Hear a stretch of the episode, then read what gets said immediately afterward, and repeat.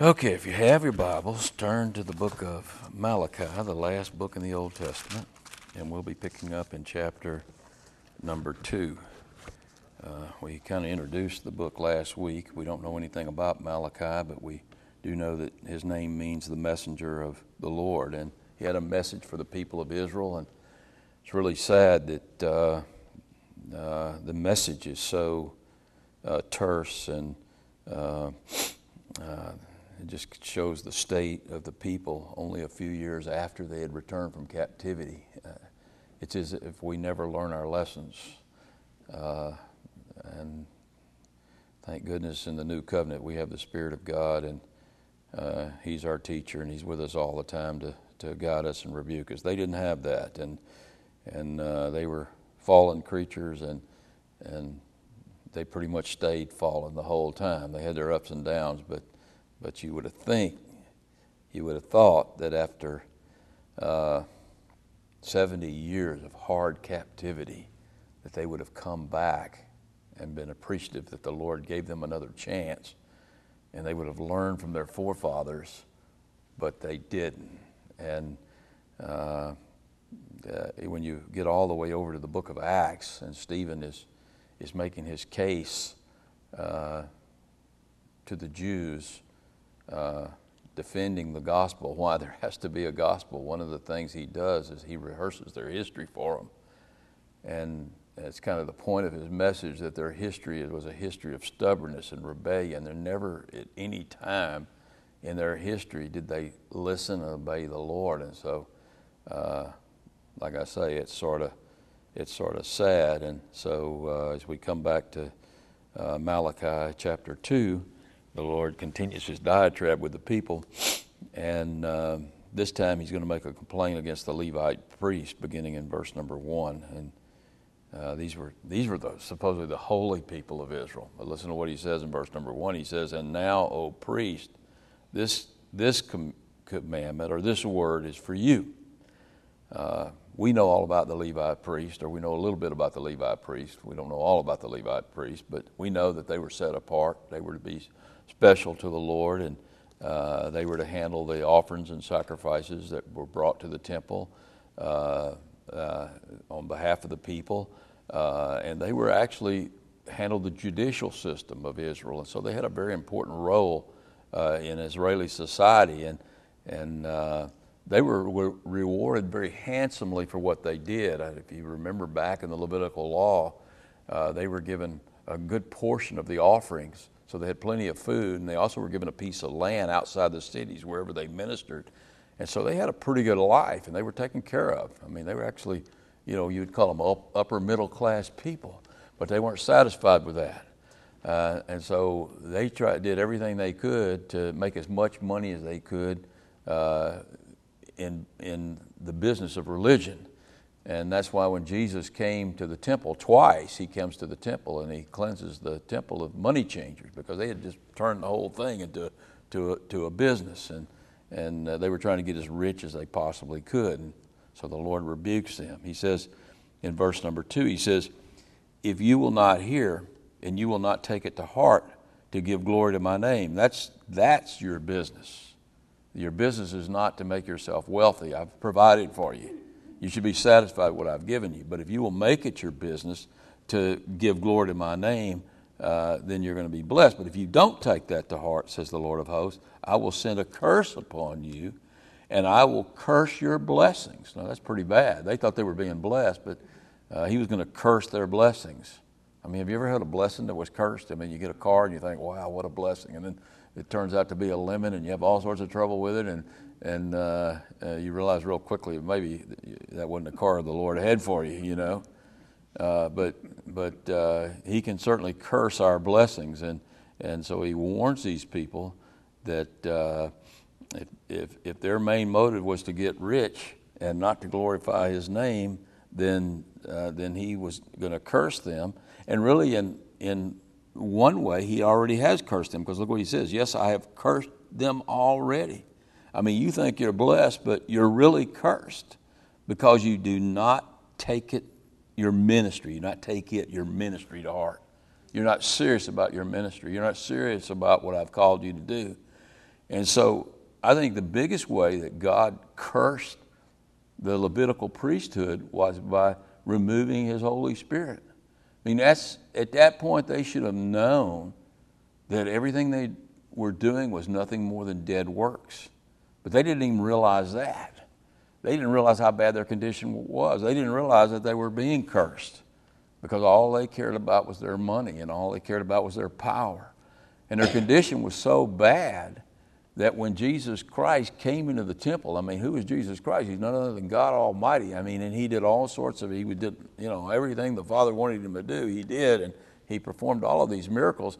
And he fulfilled all of these prophecies about the coming Messiah, and yet they didn't even recognize God when he was in their midst. They had become so uh, cold to the things of God and so dead to the things of God that they couldn't even recognize the Messiah a few hundred years later when he comes into the temple. In fact, they hated him. They, they, they hated him. It just shows whose side they were on. They were on the devil's side. They hate him so much that they crucified him. I mean, they crucified the King of glory.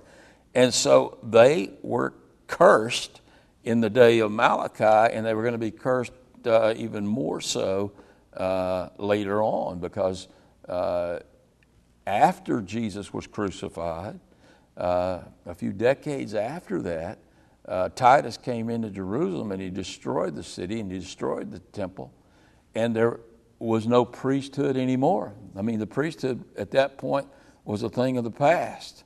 And so uh, when the temple went down and the people went into captivity, uh, the Levitical priesthood was done. It was, it was finished. I mean, listen to the to the very, I don't want to say crude way, or maybe the Lord isn't crude, but the frank way in which he describes that day when the priesthood is destroyed. Look at how he destri- describes it in verse number three. He says, Behold, I will rebuke your, descend- your descendants. In other words, there's coming a day, they were around 400 uh, BC, 450 BC, uh, uh, around 400 years later, when Titus did come in, almost 500 years later. Uh, they, they were rebuked. Their descendants were rebuked. They were rebuked in a very sin, severe way because the priesthood was wiped out. He said, I will spread refuse on your faces. Now, you can look up that word refuse in the Hebrew, but just imagine a little bit. It's in the Greek Septuagint, it's dung. So you got to figure out what dung is, and you got an idea what refuse is. And the refuse of your solemn feast. I mean, all the guts and, and manure and all of that kind of stuff. He says, I will spread that on your faces. He's just, that's the, the way the Lord, I mean, the Lord didn't literally do that. But what he's saying is, you're going to be humiliated.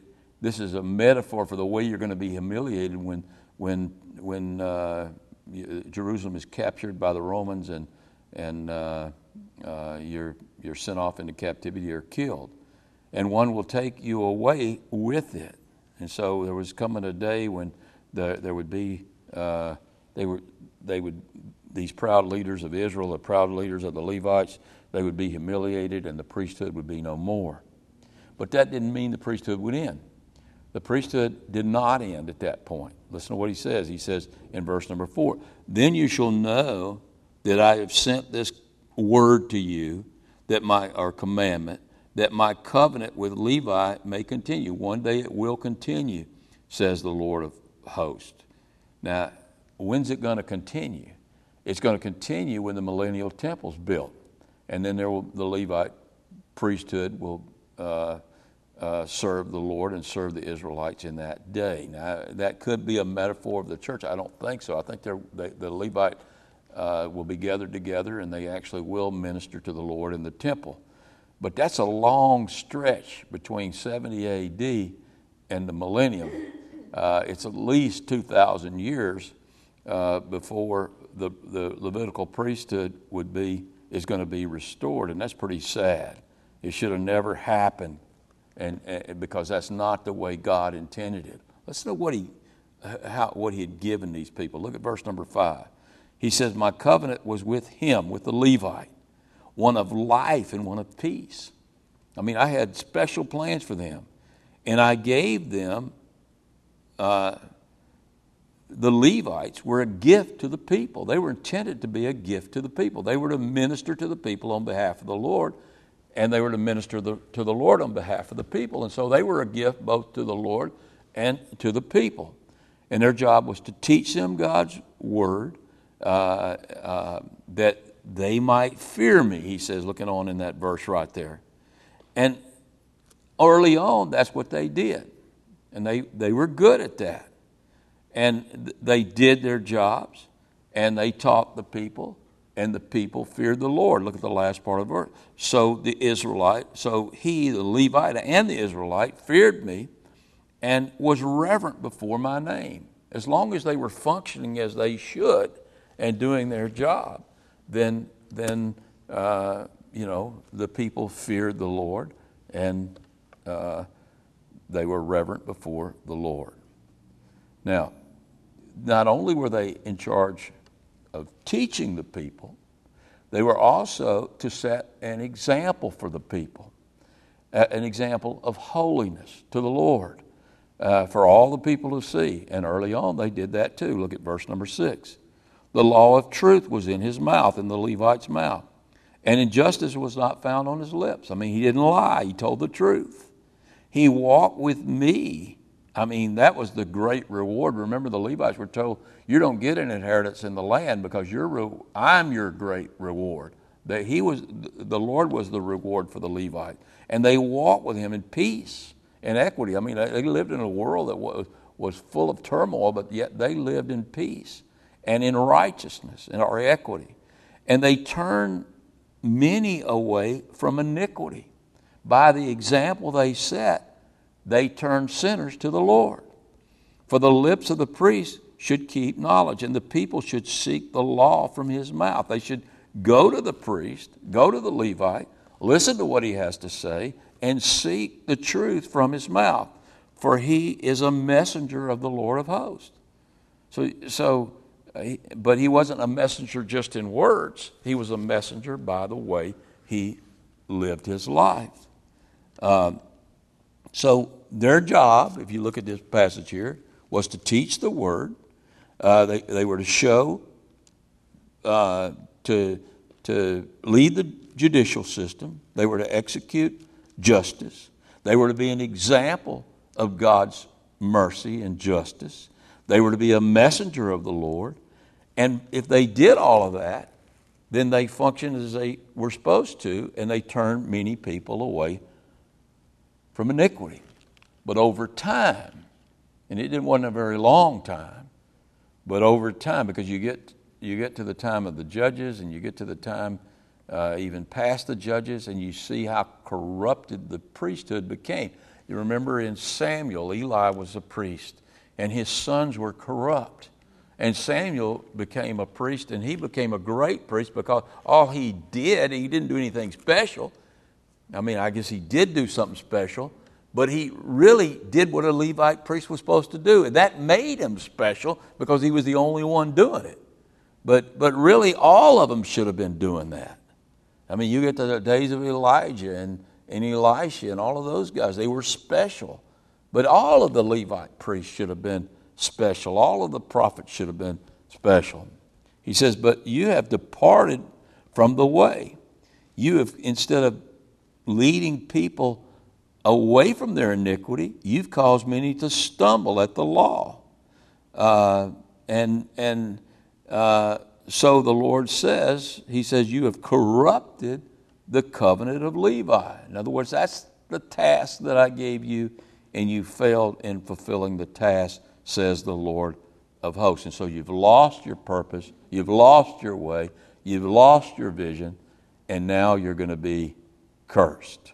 And then in verse number nine, he says, Therefore, I also have made you contemptible. Now, this is, this is kind of a progression that takes place too in the ministry when you don't do things the Lord's way. He says, I have made you contemptible to society and base before all the people. Uh, you know, you've lost your respect. Uh, it, you remember in the Gospels when Jesus was preaching on this earth, you remember how the priesthood, they had all the power and all the wealth in Israel. And, and, and the only people that maybe were hated worse than them or despised worse than them were the tax collectors. But, but they had lost their standing. They had had standing with Rome, and they had standing with Herod, and they had all sorts of power, and they had all sorts of wealth. But they had lost their standing with the people. They had become contemptible to the people. You know, ever since I've been a little kid, and I've, I've, i go back now, now I see some of the movies I used to watch when I was a kid, mainly westerns, but I like to watch, I love westerns. But in those movies, the preacher is always made to be sinister or stupid or foolish or a liar or something like that. And, and uh, you know, I used to wonder, you know, Lord, uh, and, and now you, see, you still see that, and you wonder, why in the world, Lord, do you allow it to be that way? Well, I've been around long enough to see why. I mean, ministers have become contemptible because they do contemptible things.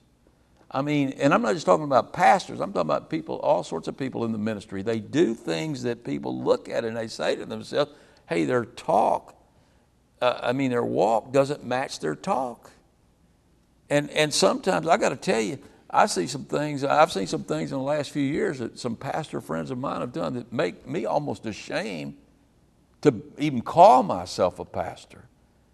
And, and, and so, uh, when the people, when the ministry is contemptible, then, then when the people in the ministry are doing contemptible things, then God's going to make it contemptible to society. He's going to allow it to be contemptible to be, to, be, to society. Now, what's that got to do with you out there? You're not a pastor, and you, you probably you don't consider yourself a minister, but you are. We're all ministers. We're priests. We're a kingdom of priests. We're the Levite priesthood spiritually. We're the priesthood to the Gentiles. We're the priesthood uh, really to the whole world because there is no Levitical priesthood right now. So that's our job. And so you can look at these, look back at this passage here, and you can see that as priests, first of all, we're to be messengers of the Word of God. We carry the gospel of Jesus Christ. We're ambassadors for Jesus Christ. I mean, some of us are evangelists, some of us are teachers, some of us are comforters, but whatever our gift is, we're to use that as messengers uh, to get out the gospel of Jesus Christ. And not just with our words, but by our example. We're to lead by example. And if we fulfill all of that, then we'll have a part in turning people from iniquity. If we don't fulfill all of that, then we become contemptible. I mean, I, I, I, I there's a, and he's going to address this later on, but, but there's a lot of people that, uh, that live a hypocritical life. They pretend to be something they aren't. And people can read that.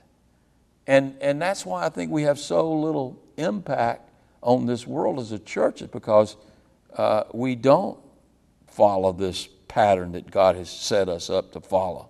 And so we fail at, at the ministry, and, and, uh, and when we do that, uh, and we're not serving God and we're not serving others as we should be, and our religion is all about us, it's not about God and it's not about serving others, then our blessings will even become curses. And we'll live a cursed life, and we won't lead anybody to the Lord.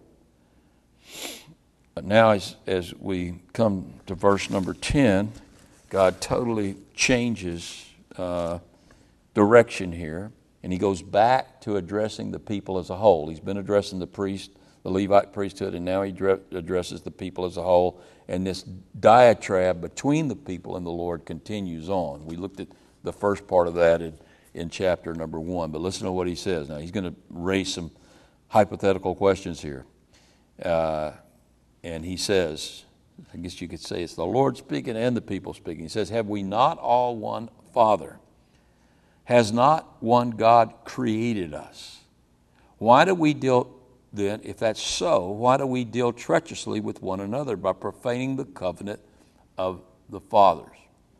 Now, I want to spend a little bit of time on this verse because a lot of people run to this verse in order to prove the brotherhood of mankind. In other words, that God is the Father of every human being. I don't think that's what this is saying at all. Now, the, apparently the translators did because they capitalized the word Father. And if they capitalize the word Father, then that means here that they're speaking of God. But I agree with commentators like Ironside who believe that the Father here is not God. The Father here, remember how they'd say, Father what? Remember the song? Sing it. Father Abraham. So the Father here is Abraham. And in context here, I, am sure that's what it is because he talks about profaning the covenant of the fathers. Now, the covenant of the fathers uh, uh, speaks of who? What nation? That's the nation of Israel. And it speaks of the fathers, that's Abraham, Isaac, and Jacob. And then the 12 sons, the 12 tribes. And really, the fathers are Abraham, Isaac, and Jacob. Those are the fathers. And that was the covenant, was the Abrahamic covenant that was passed down from Abraham down to Isaac, down to Jacob, and then to the 12 tribes of Israel. So, so going back here, read it in that sense. He says, Have we not one Father? Now, God's addressed here, but God's not addressed as a Father. It specifically says, Has not one God created us? So God is spoken of not as the Father in this passage, He's spoken of as the Creator. Now, He created Israel, so, you know, He is their Creator too. But they have one Father, and that's Father Abraham. And, and, and so, what the point that, that uh, the Lord's making here through Malachi's words is this that a, all of the Israelites were a creation of God, they were all children of Abraham, and they were all beneficiaries of the Abrahamic covenant. And so that made them a nation of brothers and sisters. They're God's special people. They're separate from the rest of the world. But and so they were holy. They were a holy family, but they weren't acting like a holy family. They were acting, excuse me, like a very worldly family. Look at verses 11 and 12. It says, Judah has dealt treacherously, and an abomination has been committed in Israel and in Jerusalem. For Judah has profaned the Lord's holy institution. Now, he's talking about marriage here which he loves. Now, he loves, God loves marriage. How, how they profaned it? Because the Israelite has married the daughter of a foreign God. So you can see the problem here. I mean, they were, they were marrying foreign women, they were putting aside the Israeli women, and they were marrying foreign women who worship foreign gods. And so those foreign gods were becoming part of their family. And that was polluting the seed of Abraham because that seed was to be pure. That seed was to be nothing but Israeli seed.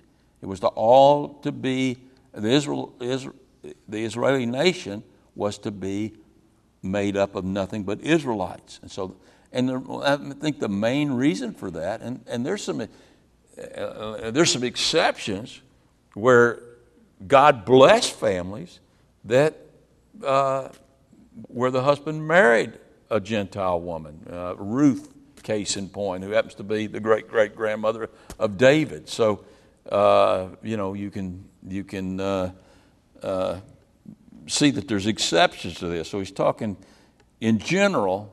You know, they were. This is what they they were the way they were messing up, and they weren't marrying Ruth.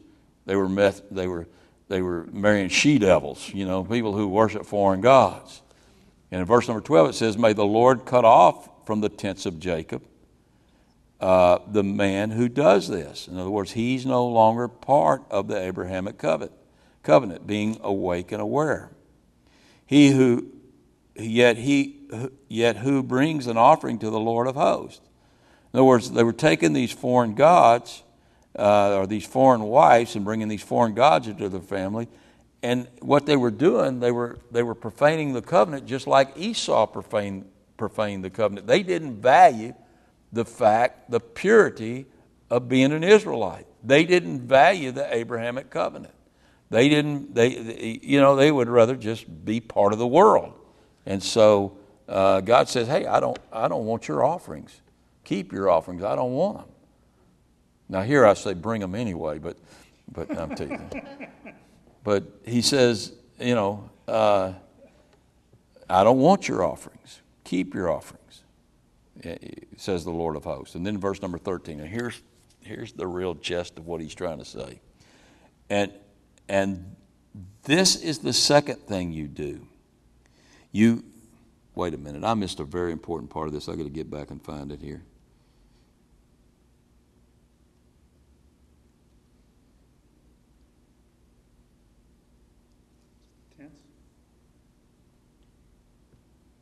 No.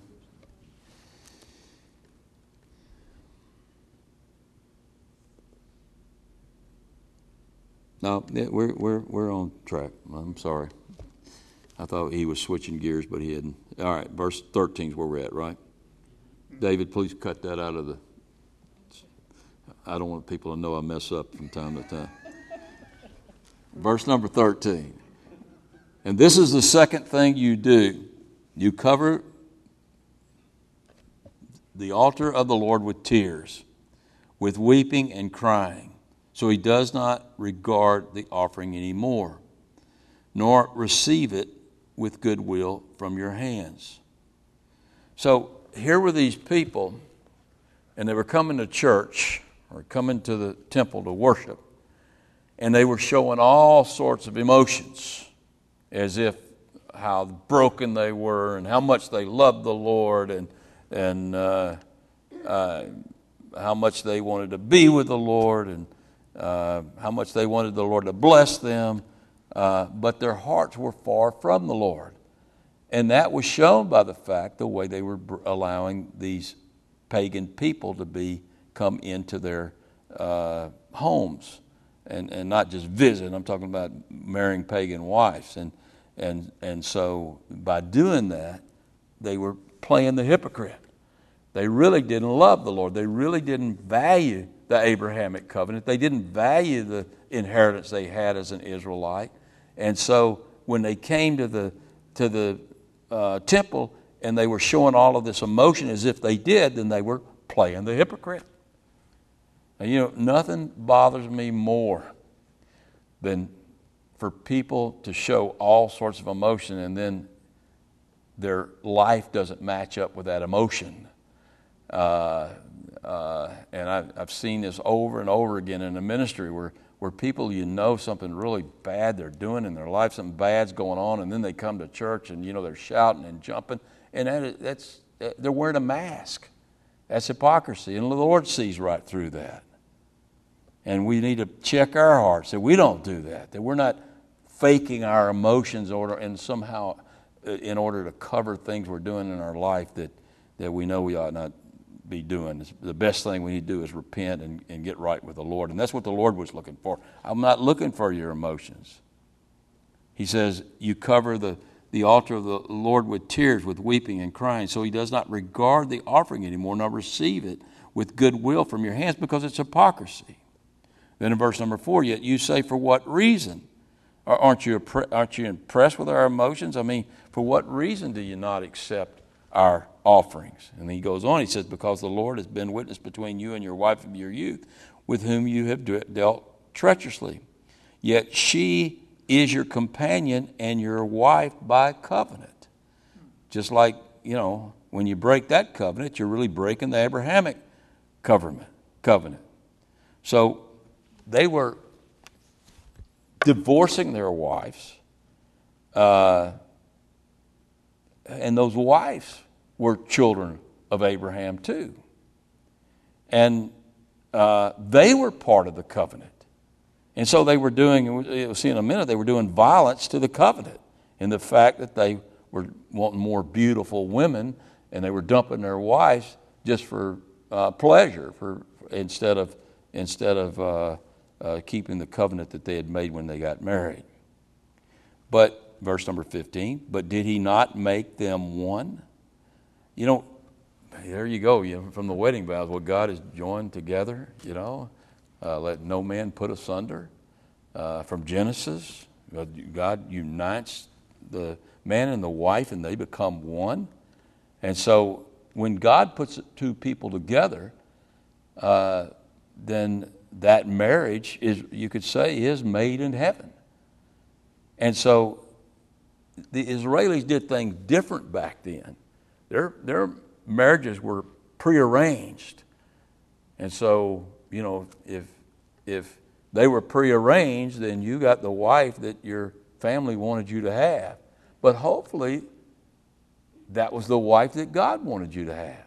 And if all things were done in the Lord, then that would be the wife that God wanted you to have.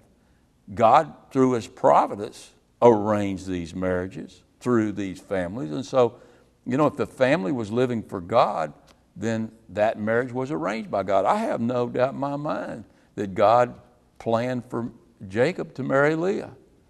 And she wasn't very good looking, so he knew she, he would marry Rachel too. And he wanted him to marry Rachel and Leah. That was planned probably before the foundation of the world. And so God arranged that marriage. And, and, and, and uh, get, he brings them together in, as one spirit. And he has a purpose in all of that. And look at this purpose here. He says, But did he not make them one? Having a remnant of the Spirit. And why one? Here's why. This is the reason God ordains marriage. This is the reason God puts two people together. This is the main purpose. He seeks godly offspring. That's his purpose in marriage.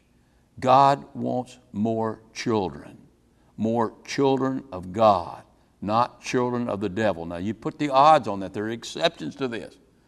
But you put the odds on that, where are those children going to come from? Are they going to come when there's two, are, are the best odds when there's two godly spouse, spouses, both in the Spirit of God, or when there's one godly spouse and one ungodly spouse?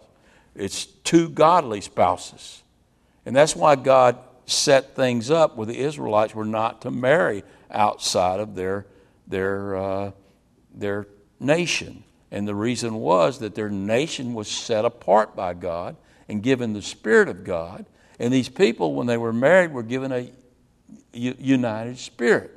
And, and, their, and God's purpose in that was because God seeks godly offspring. You know, he, that doesn't change today. The most important part of marriage is to produce godly offspring.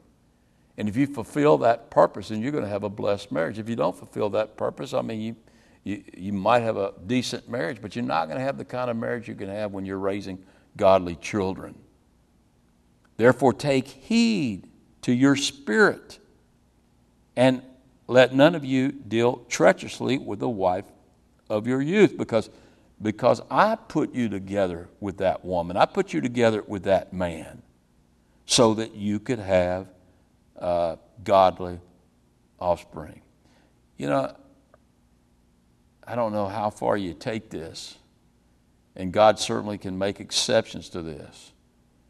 But I can tell you right now if, if a Christian marries a Hindu or they marry a Muslim, they're going to have trouble at some point. You marry a Jehovah's Witness, you're going to have trouble at some point. At some point, uh, it's going to affect how you raise your children. And what's your purpose of your marriage is to raise your up godly children. And so it helps if both people are godly. And if, if you got one that's not godly, then it's going to it's going to cause problems at some point. All right, verse number 16 it says, For the Lord God of Israel says that he hates divorce, for it covers one garment with violence it, it, or uncleanliness or unholiness. And let me tell you why because it corrupts his seed. See, if he puts two godly together, two godly people together, and one of them marries an ungodly person and divorces his godly wife, then that the chances of raising godly uh, uh, offspring are are diminished tremendously, almost made null.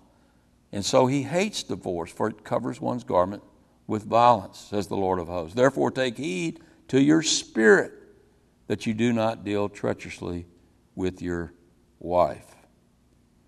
Then he finishes this with one last rebuke in verse number 17 uh, to the Israeli people. He says, You have wearied the Lord with your words. In other words, I hear what you say. The Lord hears everything. You know, there's passages in the Bible where it talks about a husband and wife when they're talking, the Lord hears that. When you're in your tents, I hear what you're saying. When you're in your homes, the Lord hears what we say. He hears, sees, and hears how we treat each other. And He says, I've listened to you, and I've listened to your hearts, and you've wearied me with your words. And this is how. In what way have we wearied him? Now, the Israeli people answer. In that you say, everyone who does evil is good in the sight of the Lord, and he delights in them. And I don't know the or should be there, but where is the God of justice? I mean, where is the God of justice? I, you know, I think God's probably wearied with a lot of people today in the United States of America because uh, there's a lot of people in America who consider themselves good Christian people, but in reality, they practice evil. And people are quick to tell you, you know, God is a God of love. So he just kind of winks at that evil. That, that you know, they practice evil, but, but uh, you know, God is a God of love, and so we're all good in God's eyes. We're all going to go to heaven. And God says, answers back, He says, Where's the God of justice? The God who hates evil, the God who punishes evil. Where's that God in your theology? He hates, though, who practice evil. You know, you can call yourselves a Christian till you're blue in the face, but if we practice evil, we are not good in the sight of the Lord. We're not good because God is just. God is love, but God is just. Now, don't get me wrong. I know the blood of Christ is what makes us good. But in that blood is life. And that life gives us the power to live righteous lives. He gives us the power to want to live righteous lives. And if we don't, and if we want to live righteous lives, and we have the power to live righteous life, then more than likely we're not going to practice evil, we're going to practice good. And so we're going to be good in God's eyes. It's not just, I mean, I, I love the fact that I've been perfected forever in Jesus Christ and I have that standing, and that standing can never be taken away from me. But God also wants me to practice that goodness. And I should want to practice that goodness if I'm truly born again. Because listen to what John says in 1 John chapter 3. He says, He who practices righteousness is righteous. I mean, if you're, and you can reverse that, he who is righteous practices righteousness. But he who practices sin is of the devil. He's evil. And so here with the Israelis, they were saying, all these people are doing all of these things, but it's okay because they're Israelis. And they were saying these people are good people. They're pretty good people. You know, they're pretty good people. And the Lord says, How can they be good if they delight in evil? And where, you know, yes, I'm a God of love, but where is the God of justice? And so, as Christians, we love righteousness and we want to practice righteousness. And when we don't practice righteousness, we don't lose our salvation. But God has a, a belt He uses.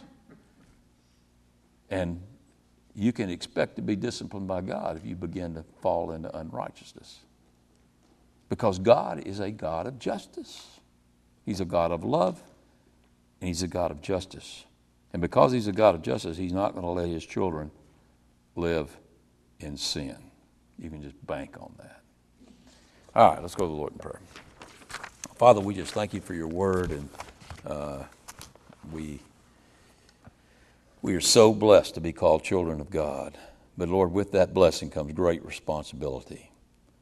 Father, help us to be the kind of people who share your word, Lord. We're your messengers, but we also practice your word. Lord, you've given us your Holy Spirit. We have the power, Lord, to be righteous. We have your spirit and we love righteousness. So help us to be the people you've called us to be, Lord, so that we can turn many away from iniquity. And Lord, so that we can come together, these younger people who aren't married yet, Lord, that they come to, we pray that they come together in a marriage, Lord, that, that where the purpose is clear.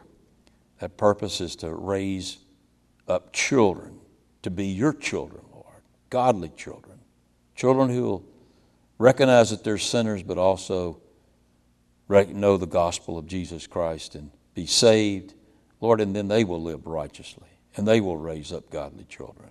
Lord, help that cycle not be broken in this room. And we just ask that uh, you do that by the power of your Holy Spirit. We ask it in Christ's name. Amen.